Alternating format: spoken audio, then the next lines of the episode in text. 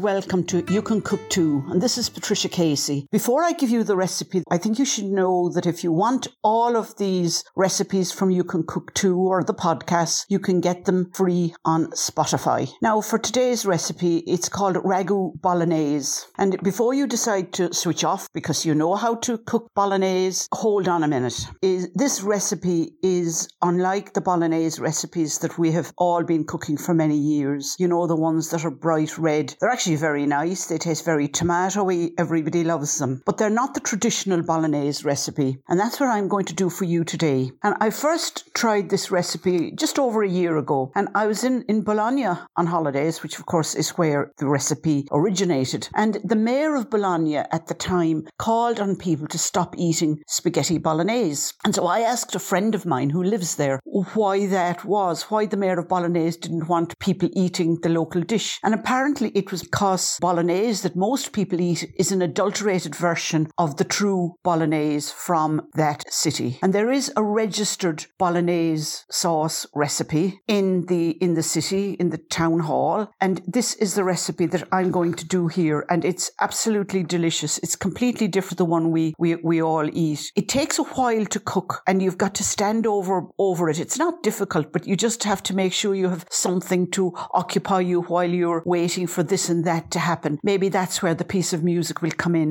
That you can play it as you're waiting for this. It takes between two and three hours to, to for completion, but it's worth the wait. And the re- the the ingredients are quite numerous, and I actually have a picture of them that will be accompanying the podcast just to give you an idea. So you'll need two tablespoons of olive oil, a quarter of a cup of butter. That's about sixty mils of butter, a medium-sized onion chopped, two large large carrots, two stalks of celery, each of those chopped, four cloves, cloves of minced garlic, one cup of diced pancetta, and that's the sort of bacon-like um, meat that you can buy in small packs in supermarkets. And if you can't get any, just take some rashers and dice them and leave the fat on them. They need the bit of fat. Salt, black pepper, minced beef, but some people use a mixture of meats like beef and pork or beef and veal. I haven't done that. I just use beef on its own, a cup of about 200 or about 250 mils of dry white wine, two cups, that's 500 mils of whole milk or low fat milk, not the skimmed milk, so low fat or whole milk, a can of diced tomatoes, that's the big can, 28 ounces, and a cup of beef stock, that's 250 mils of beef stock.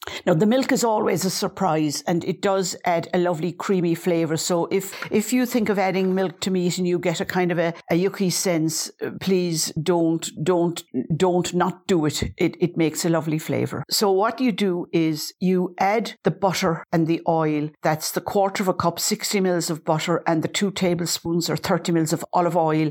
And you put, leave them in the, in the pan until the butter has melted.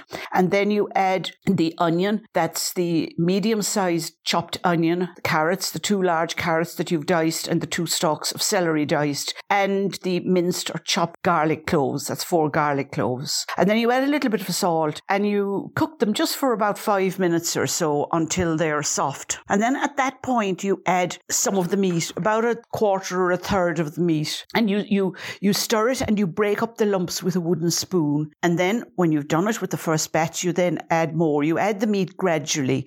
And, and each time you add it, you make sure that the lumps have been loosened. And the, the other reason for adding the meat gradually is if you put it in all together, it will take a long time for the liquid, the, the water that's in the meat to evaporate. If you add it bit by bit, it will evaporate more quickly and more thoroughly. And that will allow the meat to somewhat dry out. It, it'll still be moist from the fat, but the water will have gone and that will allow it to caramelize. So you cook the meat until it's well done. And you may even find that there will be little, little brown bits on the edge of the meat. Um, and that's all the better. That will, that whole process will probably take, I don't know, 15 minutes or so. Once all the, the meat has been browned lightly and there are no lumps in it. You cook it for a further 10 minutes and you stir it from time to time. And it's at this point that it'll become slightly crispy in spots, um, particularly where it's touching the pan.